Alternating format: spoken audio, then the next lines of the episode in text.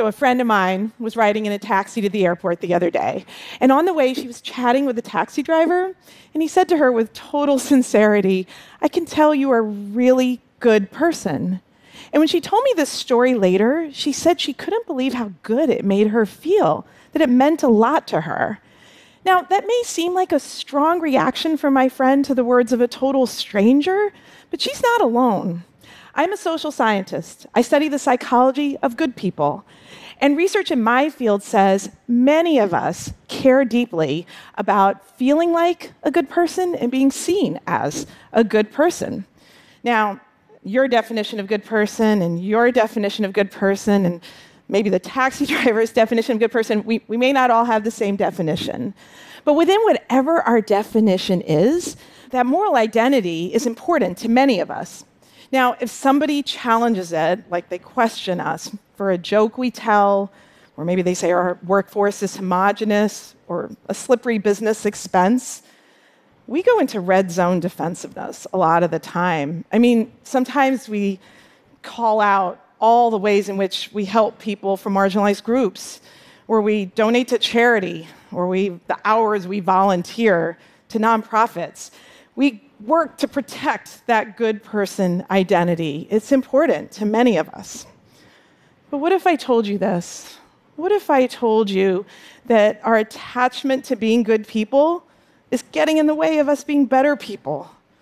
What if I told you that our definition of good person is so narrow, it's scientifically impossible to meet?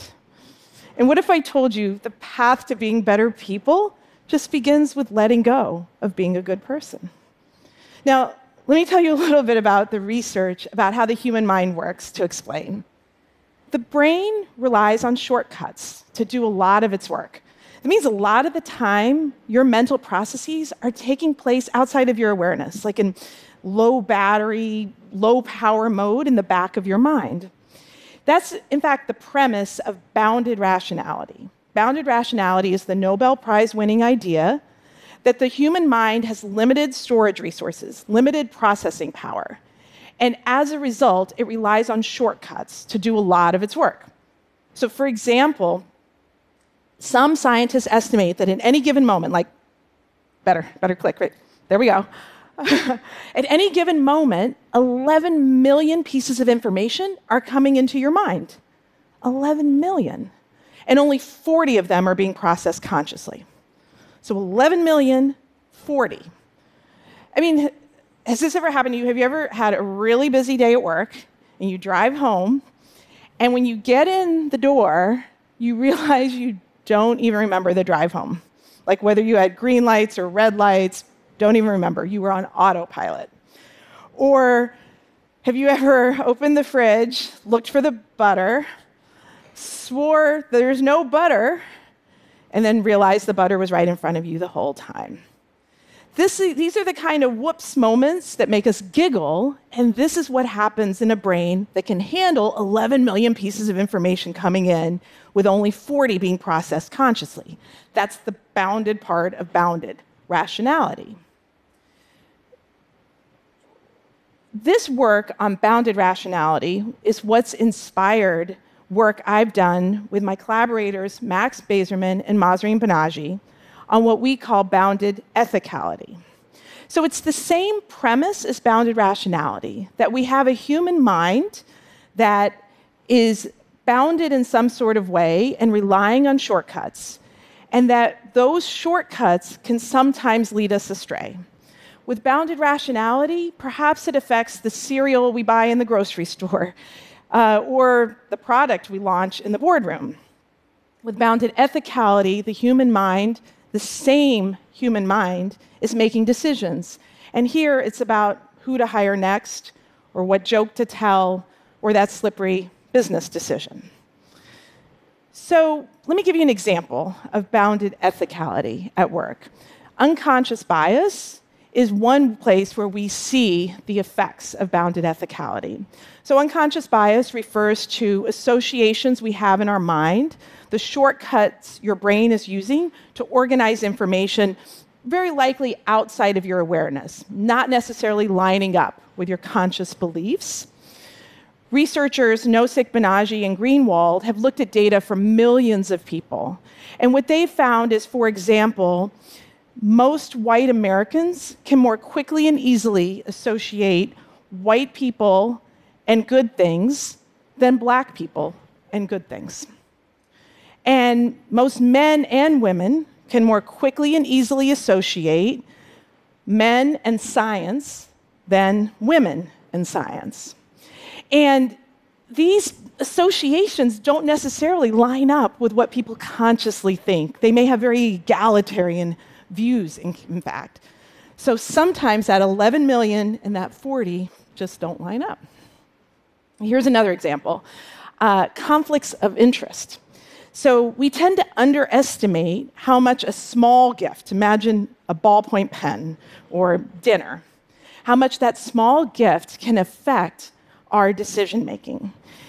We don't realize that our mind is unconsciously lining up evidence to support the point of view of the gift giver, no matter how hard we're consciously trying to be objective and professional. We also see bounded ethicality. Despite our attachment to being good people, we still make mistakes. And we make mistakes that sometimes hurt other people, that sometimes promote injustice, despite our best attempts. And we explain away our mistakes rather than learning from them. Like, for example, when I got an email from a female student in my class saying that a reading I had assigned, a reading I had been assigning for years, was sexist.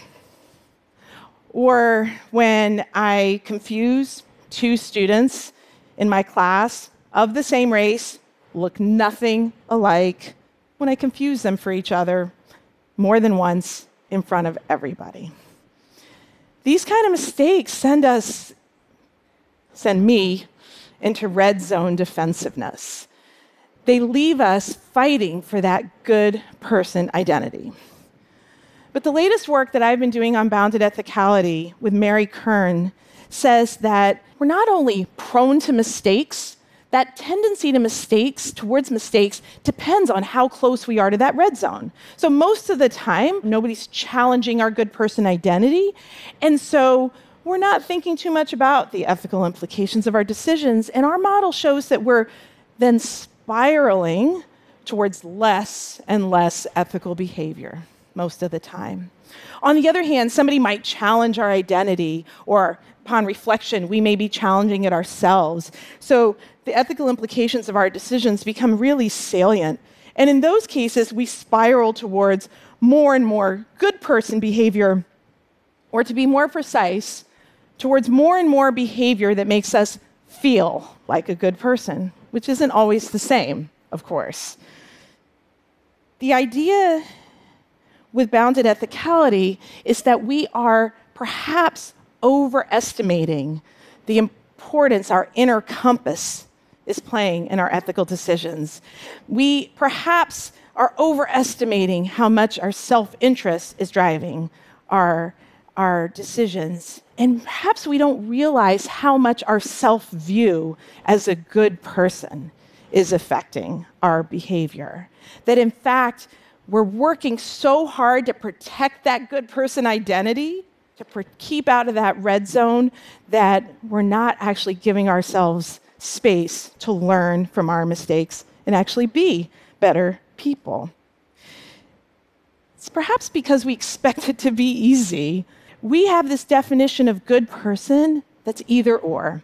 Either you are a good person or you're not. Either you have integrity or you don't. Either you are a racist or a sexist or a homophobe, or you're not. And in this either-or definition, there's no room to grow. And by the way, this is not, this is not what we do in most parts of our lives. Like, if you needed to learn accounting, you would take an accounting class. Or if you become a parent, we pick up a book and we read about it.